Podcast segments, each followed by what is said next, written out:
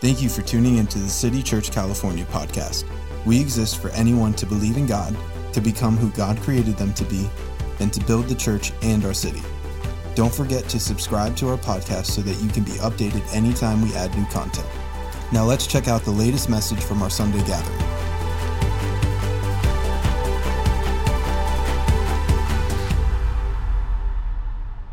So as Pastor Jude mentioned, we are, we're beginning a series titled Necessary Endings. And if uh, just, just start us off, why? Why talk about necessary endings? I'm gonna give you the big idea for the series. You'll hear us say this over and over again. Uh, you could call it the thesis of the series, and it says this, we'll put it on the screen. This is why we're talking about necessary endings, because there are things that have to end today in order for us to experience what God has for us tomorrow. Amen, right? Let's, let me read that again. There are things that have to end today in order for us to experience what God has for us tomorrow. Well, I don't know when you might be watching this online, but for those of us in the room and streaming live today, it is February the sixth, meaning that we are about five, six weeks into twenty twenty-two. And I just wanted to ask you, how's your New Year's resolutions going?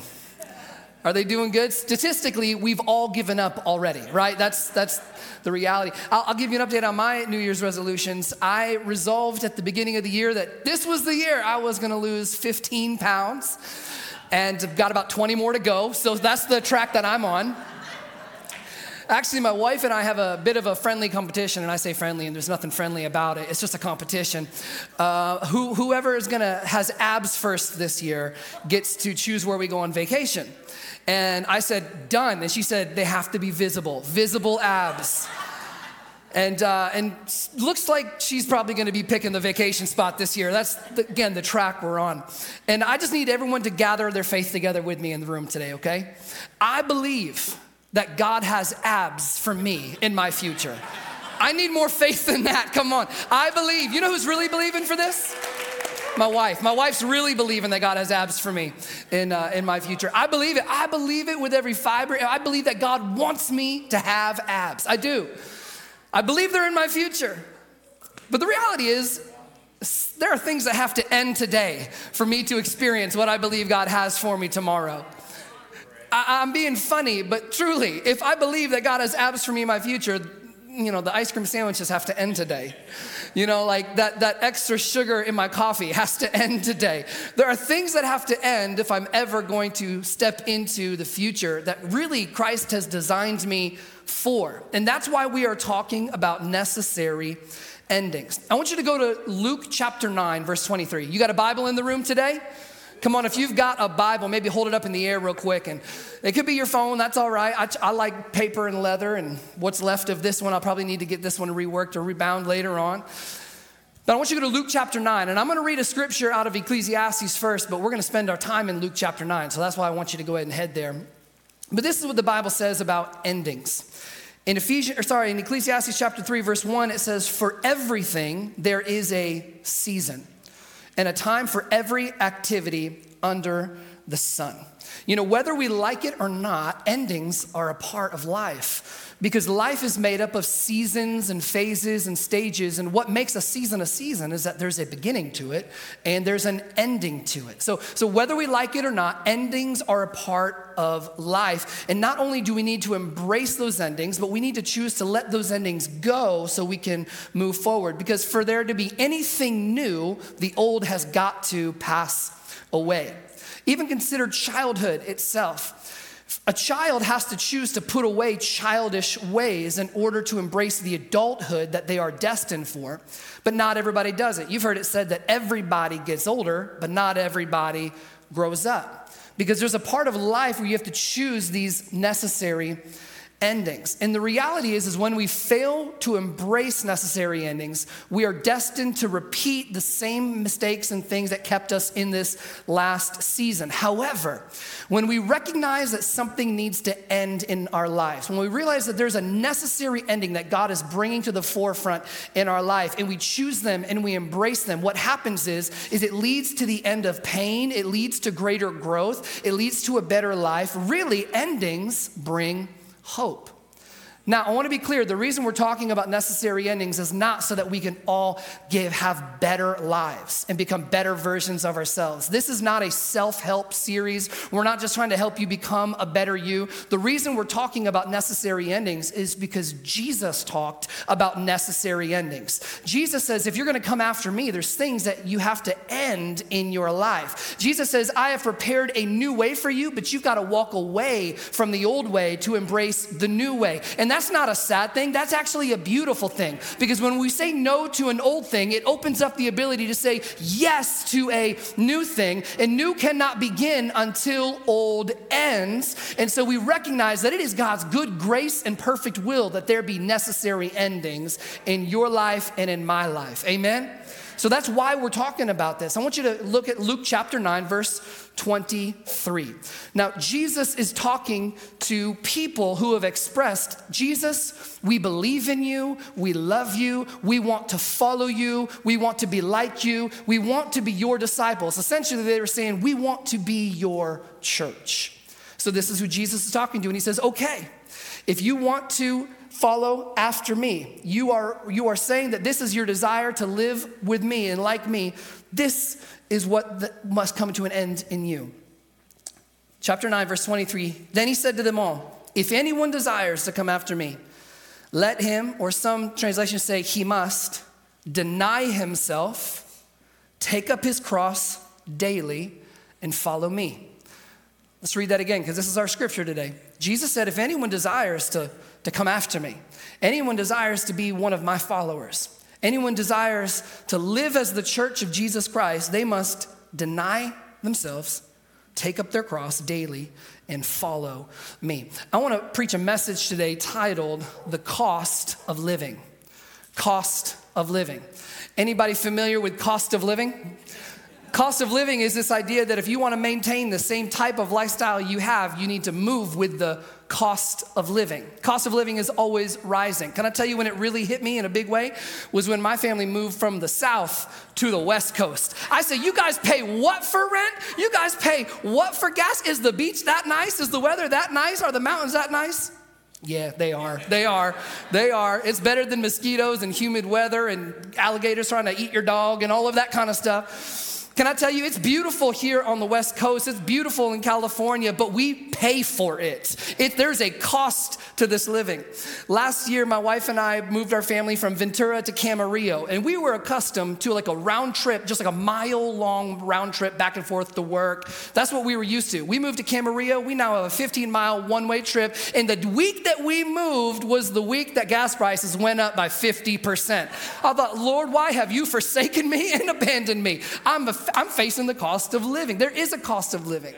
I remember when uh, my kids were all younger, we could go to a restaurant and all three of my kids, I have four now, but three of my kids at the time could eat, they could share one kid's meal, one kid's meal. And so I was like, let's go out to eat. And my kids have been getting older. My older daughter, she's thirteen years old. And she's like, Dad, can I order off the adult menu? I'm like, no, you cannot. And if anybody asks you how old you are, you're ten years old. And she says, but that's lying. And I said, I know, and if you don't do it good and convincingly, you're not eating tonight. So you're ten years old. There's a cost to living. Things get a little bit more expensive as you grow. You know, there's a cost to growing up, right? Have you ever heard like, hey, you're too big for that. You can't do that anymore. It's kind of a sad thing, right? Not, we have a fifteen-month-old daughter. Her name's Asher. She's the cutest thing. And it wasn't long ago, Keola, I was out doing something in the car in the driveway. And she goes, hey, Steve, look. And I turn around, and there's my fifteen-month-old daughter just running out to me buck naked. So cute, right? She comes running out, and I pick her up and hold her and squeeze her. And I don't know why I had the thought, you know, there's going to come a day where you just can't run outside naked anymore. I don't know exactly when that day is. All I know is it becomes illegal, right? So, like, there's a cost to growing up. I remember that first that first year I uh, had graduated high school, and I was I had gotten a job, and it's coming around to summertime, and I'm like, yeah, it's gonna summer break. And my dad said, you don't get summer breaks anymore. Adults work through the summer. I thought, dang, there's a cost to growing up. You know, there's a cost to getting married as well. And I'm not just talking about the ring and the wedding. I'm talking the cost of marriage is leaving behind a single life, a single way of thinking, a single way of making decisions. I remember the first time I, I accidentally, well, just ignorantly made holiday plans for us without talking to my wife first. I didn't make that mistake again. There's a, there's a cost of living. You gotta, you can't live like a single person anymore, or you're gonna become single again, right? There's a cost. But there's, but it's worth it. There's a cost to growing up, but it's worth it because with growth comes opportunity. There's a cost to being married, and it's and it's and it's costly, but it's worth it because commitment brings intimacy. There's a cost to following Jesus, but it's worth it because with Jesus comes everything we will ever need. So, what is the cost of following Jesus? What are the things that need to end in me in order for me to take hold of and experience the tomorrow that Jesus has paved the way for me to have? He tells us in Luke chapter nine, verse twenty-three. Can we read that again? It says, if anyone desires to come after me, he must deny himself. This is the cost. This is what it's going to take. This is what it means to be a follower of Jesus Christ, to deny himself, take up his cross daily, and to follow me. There's a cost of living for Jesus. The first cost is this: we have to deny ourselves. Would you say that right now? Say, deny ourselves. Deny ourselves. This is the first cost that Jesus lays out. Hey, listen, not everybody has to do this, but if you've said that you want to live for me, this is, this is what comes along with it. This is the cost involved. You have to deny yourself. Now, I want to be clear. I want to help, help everybody understand exactly what Jesus was saying. He was not saying that you simply need to deny certain things from your life, kind of like if you're doing a Daniel fast, like I'm saying no to this kind of food, but I'm going to gorge myself in this other kind of food. It kind of defeats the purpose of it. He's not saying that we deny certain things from our life. Actually, when he says you need to deny yourself, he's saying this is a mandated rejection of all life that is based around self-fulfillment or self-interest. This is a this is a big cost. This is a heavy call. Jesus is saying, if you're going to follow after me, you are saying, I am no longer the center of my life. I have come to the peripheral. Jesus is now at the center. He says, if you're going to come after me, you need to deny yourself, which means you no longer pursue anything or make decisions in life solely based on how this impacts you. Your first lens or filter is, how does this fit with my life committed to Jesus? This is now the filter in which I live my life. When you read throughout the Old Testament, or sorry, the New Testament, you'll see that Paul is regularly speaking about this idea of denying ourselves to become more like Jesus. Specifically, when you look in the book of First Corinthians, when he's writing to the church, he begins to deal with four different large areas of the life of those believers, and he begins to coach them and teach them and instruct them. And these four areas are this. He says, the reason why you guys are divided among each other are all these different reasons. You're divided. You're divided. Then he begins to talk about the sexual sin and immorality that was it, that was taking place within the church. And he goes, this, these are the things that you're caught up in that are wrong.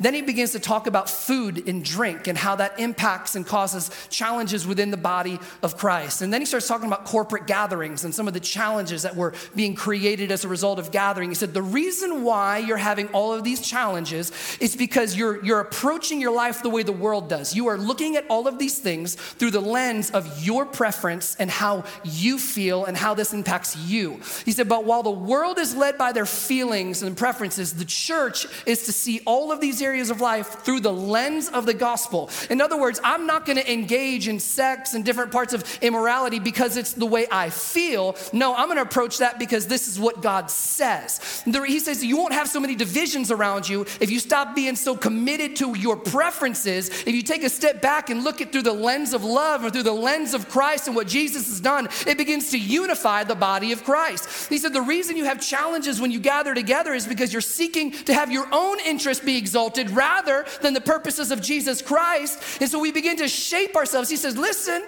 you got to put something away. You got to put away a self-entitled, self-interested, self-perspective that constantly calls us to live below what Christ has called us to. And there's no scripture in First Corinthians, I think, that is more clear than First Corinthians chapter thirteen, verse eleven. I want you to go to First Corinthians chapter three, sorry, chapter thirteen, verse eleven. Again, he's talking about the church needs to stop living life and approaching every area of their life based on their preferences and start approaching it through what Jesus says, the truth of God's word. And what he does is he contrasts the difference of a child versus an adult. What a child lives like, how a child makes decisions, how a child uh, approaches their life versus an adult. But what he's likening childhood to is self-centeredness. selfishness, because that's what kids are. They, they, they're selfish, they're self-entitled. Until they are taught another way, they, they until they put away childish things, they remain childish, correct? So he begins to instruct them, and, and, and in light of all of these areas, and in light of him saying, listen, we have got to throw away selfishness and take on the truth of Jesus, this is what he says. He says, when I was a child, I spoke, I thought, and I reasoned as a child does. But when I grew up, I put away childish things. Let me say that again. Paul is, is calling the church higher. And he says, I want you to know this for me, because Paul was somebody that said, as I follow Christ, follow me. Paul says this, listen, when I was a child, I spoke and I thought and I reasoned as a child. Why did he do that? Because he was a child. It's expected. He said, however, when I grew up, I made a decision and I put away those childish things. When you read the book of Ephesians, the book of Galatians, the book of Colossians, the book of Philippians, you constantly see Paul saying, church, it's time to mature. Church, it's time to grow. Church, it's time to change.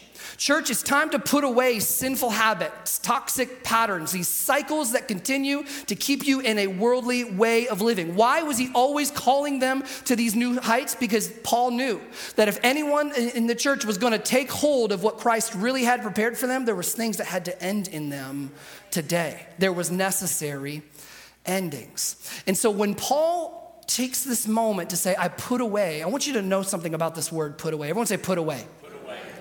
He says, when I was a child, I thought and I spoke and I reasoned like a child does, which is self-centered, self-focused, self-fulfilling, self-perspective. But then I put away those things. That word in the Greek is kartagio. Kartagio. You want to sound smart today? Say kartagio. You just spoke Greek. Good job. This word is powerful, and I want to expand on this word because it's really stronger than just simply what put away would sound like to you and I.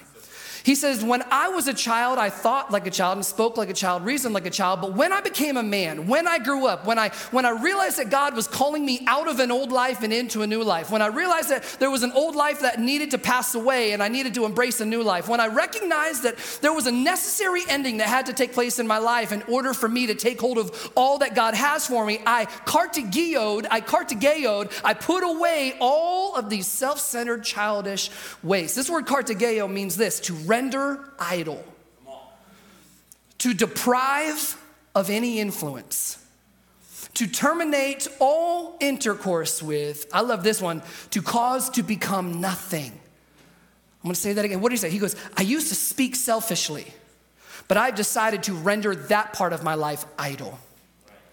I used to think in ways that were super selfish and had me at the center of the universe, but I've decided to deprive that way of living. I decided to deprive that of having any influence in my life.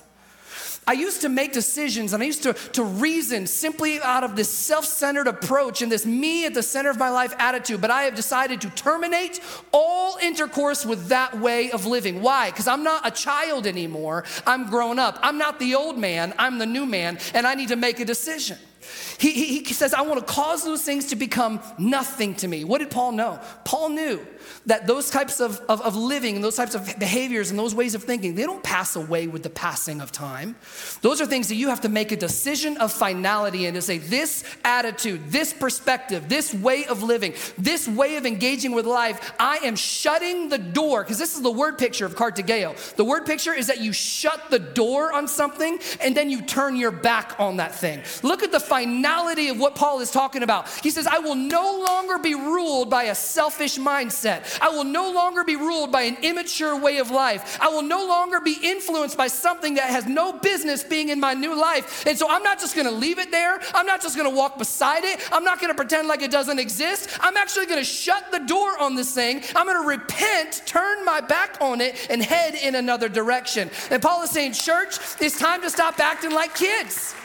It's time to stop being selfish. It's time to stop living life as if your life is meant for you and not Jesus. Because Paul understood what Jesus called his disciples to in Luke chapter nine. Jesus says, if you're going to come after me, your life cannot be about you anymore. It now has to be about me. And so when Paul talks about talking and thinking and reasoning like a child, those words actually, we don't have time to go into it, but they are so broad and so expansive. The, the word for speech talks about how everything in your life, everything that comes out of your mouth is, is based on yourself. It's, it's, it's, it's filtered through who you are, not through who God is. That word for thinking talks about how you form your opinions about things, how you judge people, how you feel, how, how, how you're led in different areas of your life. In other words, I, it's because of my experience and, and my understanding and my perspective and my leaning, and now I make all my decisions because of me, me, me, me, me, rather than this is what Jesus says, and so now this is my way of thinking. He begins to bring all of these things together and said, listen, when I was a child, that was acceptable. When I lived in the old life, that was expected of me. But when I realized that Christ had called me higher, when I realized that there was another life that God had for me, when I understood that God separated me from that old life and made it possible for me to step into a new life, I recognized that my role in this is not just to accept what Christ did, but to actually put away everything that I don't want to bring into my next life. He realized that there were things that needed to end in him that day in order for him to take ahead and take hold of everything that Christ had for him in his future. And I'm just going to be very clear with what Paul was saying. He was saying we cannot follow Christ and be self-centered. Right. We cannot live for Jesus and just talk however we want to. We cannot live for Jesus and form our opinions just based on our experience and our perspective and the way we grew up. We cannot follow Jesus and allow our attitudes to be go up and down based on what the world is doing around us. We cannot follow Jesus and make our decisions solely how this impacts me and my family. We cannot follow Jesus and keep a record of wrong of everything that everyone's ever done around us and think that somehow we're walking like Jesus. Jesus said, if you're going to follow after me, there's a cost of this life. And this cost is denying yourself and putting away, kartegeo, turning your back on, shutting the door on an old self-centered way of living. Jesus says, if you come after me, you desire to, there are things that have to end today so that you can take hold of everything that I have for your future. Everybody still with me? Say amen. I know this is challenging, but the church needs to be challenged. Number two, this is the cost of living. You deny yourself. He says you also got to take up your cross. Someone say, take up your cross. Take up your cross. What in the world does that mean? I've never, I've never carried a cross. I, I wouldn't even know where to start with carrying a cross. So what was Jesus saying? Was this just a, a two thousand years ago? Is this just something that we would have done back then? No, no, no. This is a call to us today. This is what it means. When he says you need to be able to take up your cross, he's saying you are making a commitment unto death. This, this, this commitment to follow me is a till death do us part kind of commitment. This is the real deal. Most specifically, when he says take up your cross, it says it means this. You need to have a willingness to suffer martyrdom if it comes to that. Ooh, it got heavy. It got heavy for a second, didn't it? Can I, can I make something clear today? And I just, and if, and if, and if, and if I have ever played a part in making this unclear, I repent and I want to, I want to be clear. Following Jesus, following Christ is not about attending church three point five times a month. Okay? Following Christ is not about joining a church because they promise that you could be out in an hour and fifteen minutes so you can get on with your busy lives. Following Christ is, is not being happy when they sing your favorite song in church, but being irritated when they sing a new song in church and you don't know all the words. Can you tell I'm the worship pastor? I could, I could harp on that for a moment. Following Christ is not just logging onto your Bible app and sharing verse of the day on your Instagram. Following Christ is not just trusting Jesus and giving him the first ten percent of your income.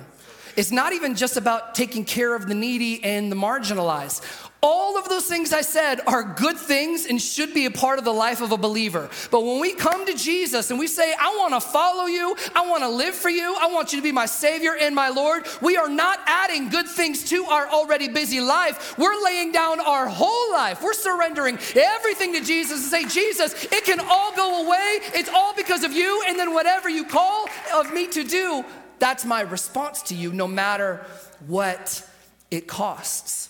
You know, no one ever said, and if somebody did, I, I'm so sorry that they did. Show, nobody should ever say that following Jesus is easy because they're either ignorant or they're lying to you. In fact, Jesus says, here's what you can expect: to face trials, to face challenges. He even said this, they persecute me, so expect to be persecuted for my name's sake, because if you bear my image and you bear my name, the same hatred that they have for me, they're gonna have for you, so you just need to be ready for that. This is, this is, this is the cost of following Jesus. Now, thankfully, he never said that we have to die for our faith, but he did say that we should be prepared to die for our faith. It's, it's, it's costly. Following Jesus is costly. And I think if there's one mistake that the church maybe has made in the last ten, twenty, thirty years, we've, I think maybe we've, we've advertised a Jesus that accepts you as you are, but is okay with you staying the way you are. And that's just not the truth. Jesus says, I'm calling you out from the world to be separate from the world. You can come to it. My, your salvation is free by faith through my grace, but your response to that grace is denying yourself, taking up your cross, coming after Jesus and following him no matter what it costs. This isn't a popular message, but it's the only message that can change your life and change your eternity.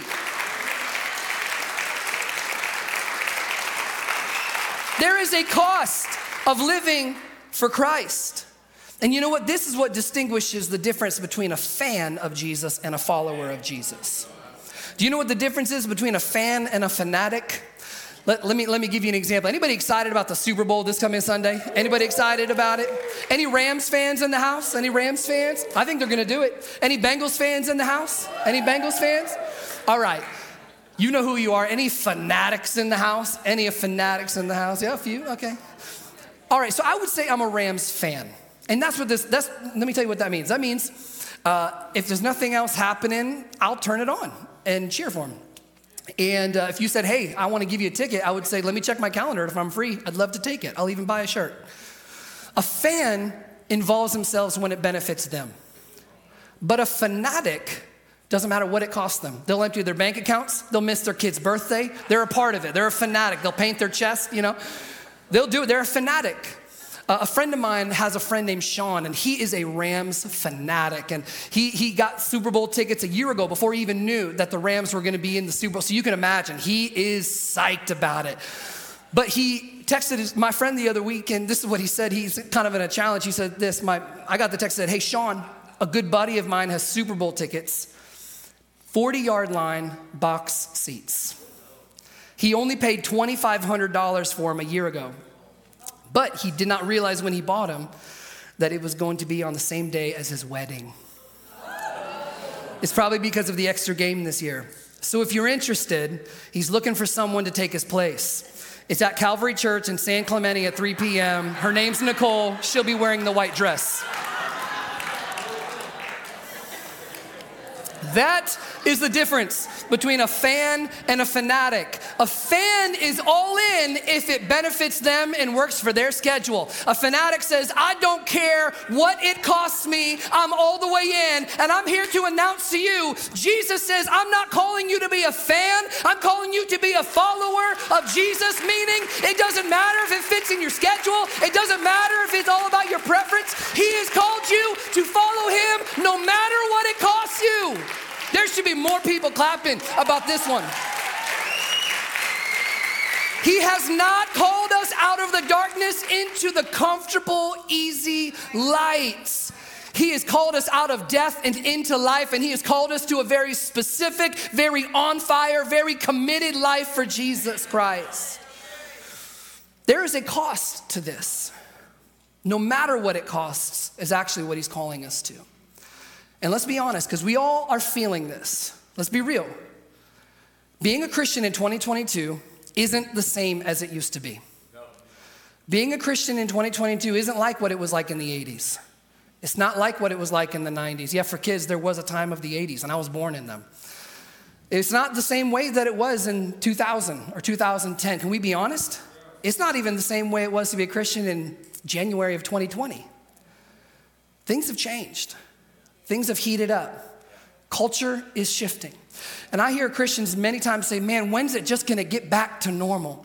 When's it just gonna go back to the way it was? When's it gonna get easy again? Can I tell you something? I don't think it's going back to normal, but I don't want it to go back to normal because in these past few years, Jesus has used it to wake up the church to say, there's no longer a time. We don't have time to live in the gray area. We don't have time to have one foot in the world and the other foot in the church. We can't afford to have people not sure where we land when it comes to who our Savior is. No, it's time to stand up. It's time to choose a side. It's time to walk forward. It's time to take up our cross and say, come what may, I am all in for Jesus. We have to come to a point of saying, come what may, I'm in it till the end. I'm not in it when it's easy. I'm not in it when it's comfortable. I'm not in it when it makes sense. I'm not in it when I'm popular. I'm following Jesus no matter what it costs. There's a cost of living for Jesus. There's a cost. And I got to tell you, I believe, I believe that it will be more challenging to live for Jesus in the future than it was in our past. But I take courage, and I am not discouraged about that. And I am not afraid about that. And I'm not backing down because of that, because this is what I know. No matter how challenging it gets, no matter what storm comes our way, no matter how isolated we feel, we will never walk alone. We will never walk alone. There's a moment in the Old Testament where the prophet was afraid and he realized that he was surrounded by the enemy. And he said, Lord, I am afraid. And then God opened his eyes and he recognized that God of angels' armies were not only surrounding him, they were surrounding his enemy. And he realized that there was more with him than there are with the enemy. And I'm telling you, the Lord is opening up the eyes of the church right now. We are recognizing that though it seems like we are outnumbered, we are not outnumbered. Jesus is on our side and he is coming back from a, for a church that is not defeated. He's not coming back for a church that's weak. He's not coming back for a church that's barely making it by. He's coming back for a glorious church. That's you and I, who stand strong, who know our place, who know our calling, and we know, we know that Jesus is with us. We will never walk alone. And this is what he promised his disciples. When his disciples were nervous about Jesus going back to the Father, they said, we don't want you to go. He said, it's good that I go, because when I go, I will send my Spirit to you, and he will be your helper. He will be your guide. He will be your advocate. He will be your guidance in the, in the, in the dark places. You will know where to go because my Spirit is coming to you. He said, don't worry. You're going to be able to fulfill the call on your life because I'm sending my power to be in you. So Acts chapter one, verse eight, the disciples are waiting. They're waiting for the promised one. They're waiting for the, for the power of Jesus to come and fill them. I want you to remember in Luke chapter nine, he says, if you're gonna be my followers, you're gonna deny yourself, you're gonna have to take up your cross, which is you need to have a willingness to suffer martyrdom for me. Whew. Jesus, I wanna be willing, but I don't know if I can. Anybody ever been there before?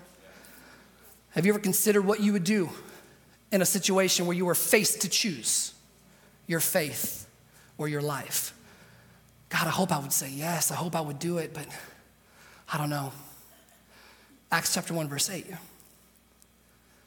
He says, I'm leaving. But right now, look what he says. You will receive power when the Holy Spirit comes upon you. And you will be my witnesses, telling people about me everywhere. Guys, that moment we've waited for, it's here. You're about to receive power. Power from the Holy Spirit, and it's for a purpose. What's the purpose? So that you can be my witnesses. That word witness is the word martis. It's where we get the word martyr. He says, I'm giving you power so that you will be able to be someone who is willing to die for me, if that's what it comes to. Jesus never calls you to something that he doesn't supply you what you need to accomplish it.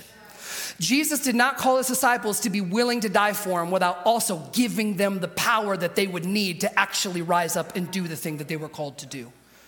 So what does this mean? That means we need to realize that we have been given power, but we have not been given power so that we can live like everybody else. We have been given grace, but not so that we can just live like anybody else. God has given his church power, and he has given us grace so that we can stand out, so that we can stand up, so that we can stand strong, so that we can be different, so that we can resist temptation, so that we can be a representation of Jesus in a dark and in a challenging world. No matter what comes our way, he has given us the power and the grace to stand strong and to be the church in the midst of it.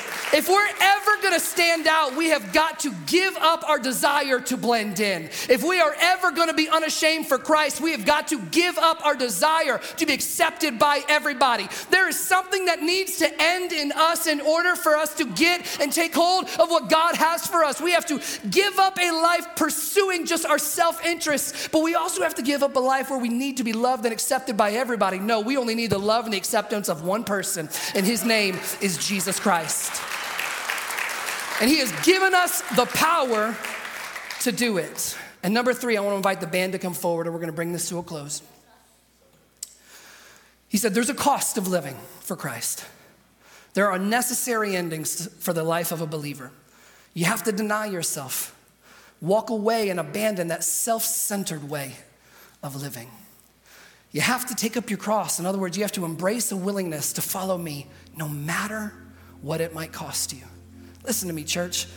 I'm not just trying to fire us up. I'm trying to, I'm trying to be the voice of the Holy Spirit in this moment. The reality of following Jesus in a culture that is anti-Jesus is that it will cost you, it's gonna cost you things. It can cost you friends. It can even cost you family.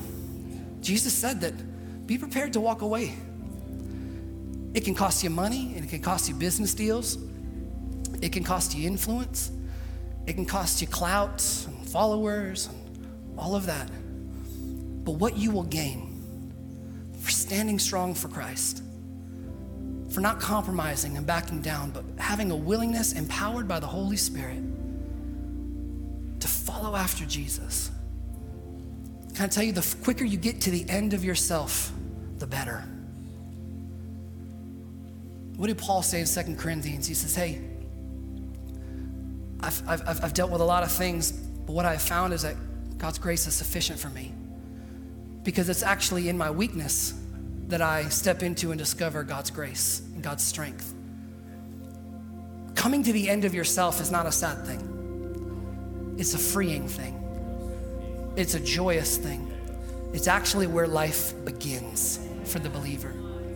There's a cost of living. You gotta walk away from that self-centered, driven perspective in life. We gotta be willing to, to come what may, but I'm staying strong for Jesus. And then finally he said, you gotta follow me. Follow me. And that word, follow me, doesn't speak of a decision that you make at one point and now you're good. This actually is a word that speaks of a continual decision to follow, to continue to take that one step after another behind Jesus. It's crazy. When you follow Jesus, you have no idea what you're getting into. When my wife and I felt like God was calling us to leave our family, to leave security, to leave that easy cost of living in the South, we had no idea what we were going after. We had no idea. All we knew is that we had made a decision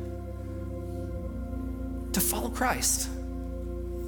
But as you follow him and as you take step after step, you realize that his grace is sufficient, that his strength is enough, that though things have to leave and go in a different, go, go behind you, what you take hold of in the future is worth everything you ever had to walk away from. So he said, follow me. This is a daily thing. And that's why in Luke chapter nine, he says, you're gonna deny yourself, take up your cross and follow me daily. You know that there are, there are things, there are necessary endings daily. And so what does that look like for the life of a believer? If you're following Jesus and you're, you're following hard after him, it means getting up in the morning or laying your head down and, at night and saying, Holy Spirit, search my heart. Search everything in me. Search the parts of me that I don't even know about. Reveal things to me that maybe I've gotten comfortable with. I thought that this was right. Oh, Jesus, convict me of the things that I am wrong about. Have you ever had a particular view or a particular stance or a particular response, and you've you've you've you've been you've been locked into this your whole life, and then one day suddenly you can tell that it's wrong, and Jesus is is doing a work in you? Can I tell you, that's not a sad thing, that's a beautiful thing. And it's gonna take us laying down our pride, and it's gonna take us admitting that maybe we've been selfish in areas that we thought we were virtuous. But that moment of coming to the end of yourself, denying yourself, taking up your cross and choosing to follow Jesus, it, it, it, is a, it is an ending that suddenly ignites a new hope in your life. That suddenly opens up an area of life you didn't even know was available to you. But it comes in the obedience, and it comes in the self-sacrifice, and it comes in the yielding to Jesus Christ beyond your experience, yourself, your perspective, your habits and traditions. Follow me. Come to the end of yourself. Would you stand to your feet this morning? There's a few people I want to pray for tonight. Sorry, this, this morning. Maybe you're watching at night and this word's for you.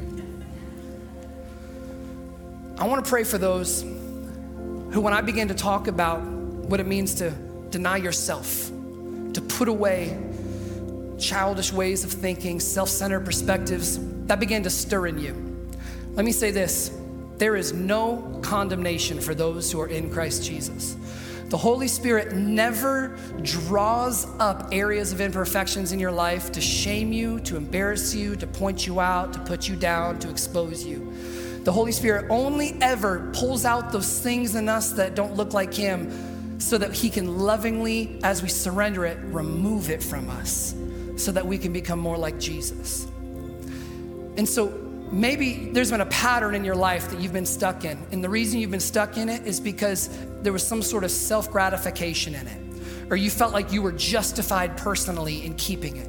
Maybe there's something that you've held on to, and, and you don't know why you've always held on to it, but if it, you're scared of letting it go because this is somehow part of your identity. Can I tell you something? You can trust Jesus in your surrendering to Him. And when we surrender that to Him, not because it makes sense, not because we have the strength to do it, but it's just because you feel like, Jesus, I feel like you're asking me to surrender and yield something to you, and I don't want anything in me to keep me from doing what you've called me to be. There is freedom in that. And so right now, with every head bowed and every eye closed, if that's you today, and you say, I feel like Jesus is pointing things out in my life, there's some sort of a selfishness, some sort of uh, something that, that doesn't look like Him, and He's wanting me to surrender that. If that's you right now, I want you to lift your hand high, and I'm gonna begin to pray for you. I really believe that as we surrender and as we raise our hands, I, I think God does a work in us right now. Come on, He sees you. That's a big deal. That's a big deal for you to walk away from something that you've held on to. That's a big deal to trust Jesus and surrender with that, with that thing.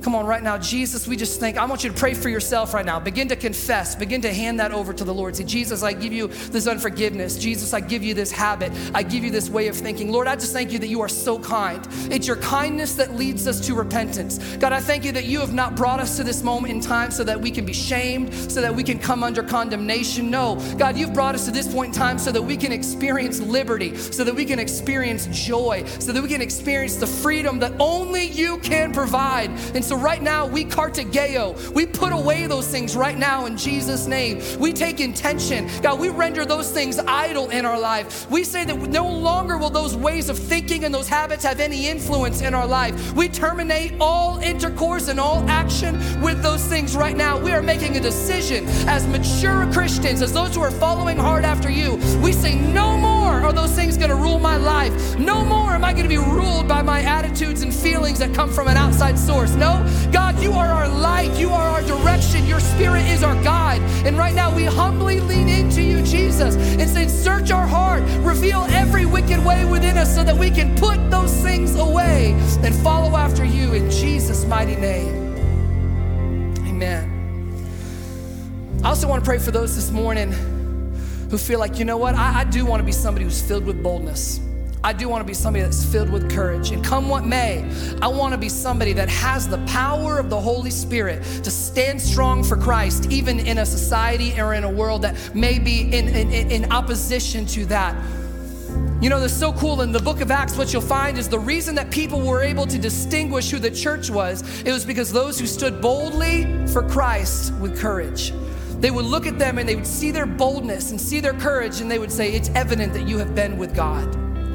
And maybe that today is you. You're saying, hey, come what may, I don't know what the future holds. All I know is I sense that God is wanting me to be bold. I sense that God is wanting me to be courageous. I sense that God is wanting me not to be led by fear. I want to tell you what Paul said to Timothy. He says, God has not given you a spirit of fear. He has not given you a spirit of timidity, but he has given you a spirit of power and of love and of a sound mind and of self-discipline. And so if that's you right now, you're saying, I feel like God is calling me to be bold. I feel like God is positioning me to be courageous. Come on, he's not going to call you to it without filling you with the power to actually accomplish it. So if that's you right now, lift your hands to heaven. You say, I have a desire to be bold for Jesus. I have a desire to be bold from the world, bold against the world and for Jesus. Come on, you have a desire not to live in any gray area any longer. You have a desire not to bow to compromises. You have a desire not to be led by timidity. But no, you have the Spirit of the living God inside of you. God is building his church in you, and it will, hell will not prevail against it. So right now, in Jesus' name, we thank you, God, that you are for us and you are not against us. God, I thank you that you are, you are leading us in this new way. We don't know where to go. We don't know what's ahead of us, but we take confidence that you are leading us. We take confidence that you are providing for us. We take confidence that you are strengthening us.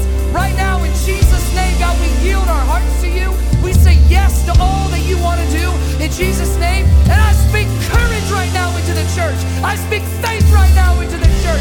I speak expectation right now into this church. We will be, we will be strong and we will be mighty. We will not shrink back, but we will stand strong. We will allow the Holy Spirit to lead us and to guide us. In Jesus' name we pray. Amen. Amen.